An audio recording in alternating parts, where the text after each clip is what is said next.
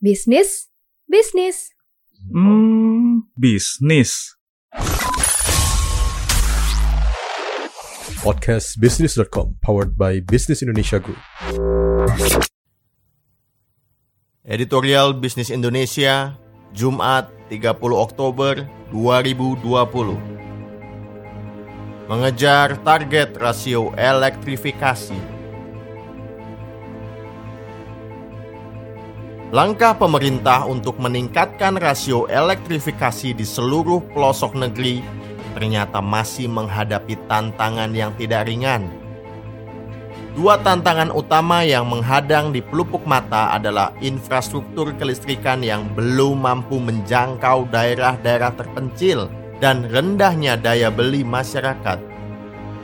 Akibatnya, hingga saat ini peningkatan rasio elektrifikasi atau perbandingan jumlah pelanggan rumah tangga yang bersumber penerangan dari PT Perusahaan Listrik Negara maupun non-PLN dengan jumlah rumah tangga yang masih belum sesuai dengan harapan.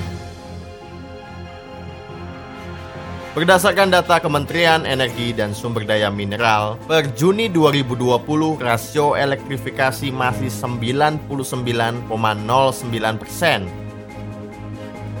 dan rasio desa berlistrik sebesar 99,51 persen.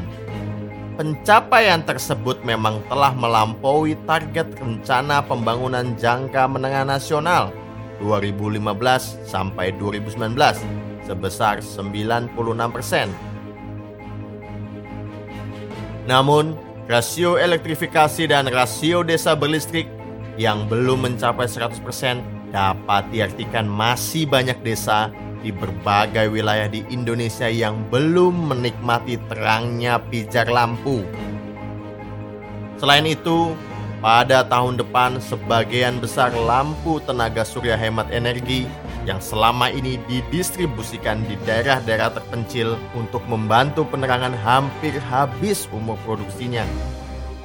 Masih mengutip data dari SDM, saat ini sebanyak 433 desa di seluruh Indonesia yang belum mendapatkan aliran listrik.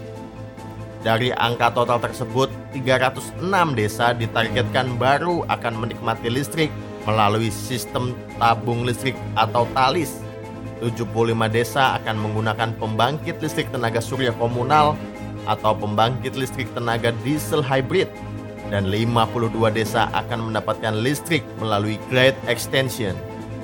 Gerak cepat untuk mengejar ketertinggalan dilakukan pemerintah melalui persiapan 52.000 talis yang rencananya dialokasikan pada tahun depan. Pemanfaatan talis dinilai menjadi solusi terbaik untuk memecahkan masalah listrik di desa-desa yang berada di wilayah terluar, terdepan, dan tertinggal. Talis adalah perangkat penyimpanan energi berbasis baterai lithium ion yang dirangkai dengan sistem manajemen baterai. Kapasitas talis sangat bervariasi dan dapat disesuaikan dengan kebutuhan listrik rumah tangga maupun alat-alat produksi. Dengan demikian, kebutuhan listrik tidak lagi tergantung pada sistem transmisi jarak jauh dari sumber pembangkit listrik yang berkekuatan besar. Untuk penambahan daya pada talis, selain menggunakan energi matahari, juga dapat disediakan stasiun pengisian energi listrik di beberapa tempat. Selain itu, setiap rumah tangga yang mendapatkan talis juga akan diberikan satu talis cadangan, sehingga ketika dilakukan pengisian daya, listrik di rumah tetap menyala. Namun, perlu menjadi catatan bahwa upaya untuk pemerataan akses listrik saja tidak cukup. Pencapaian kemudahan akses listrik hingga 100% harus berjalan beriringan dengan peningkatan kualitas akses listrik. Kualitas akses listrik tidak kalah penting karena masyarakat tidak hanya memerlukan kebutuhan penerangan. Masyarakat memerlukan kualitas akses listrik yang baik, sehingga dapat juga dimanfaatkan untuk menunjang kegiatan produktif seperti operasi mesin-mesin sederhana untuk membantu kegiatan keseharian. Di sisi lain, pandemi COVID-19 yang belum juga dapat ditangani akan menjadi tantangan tersendiri.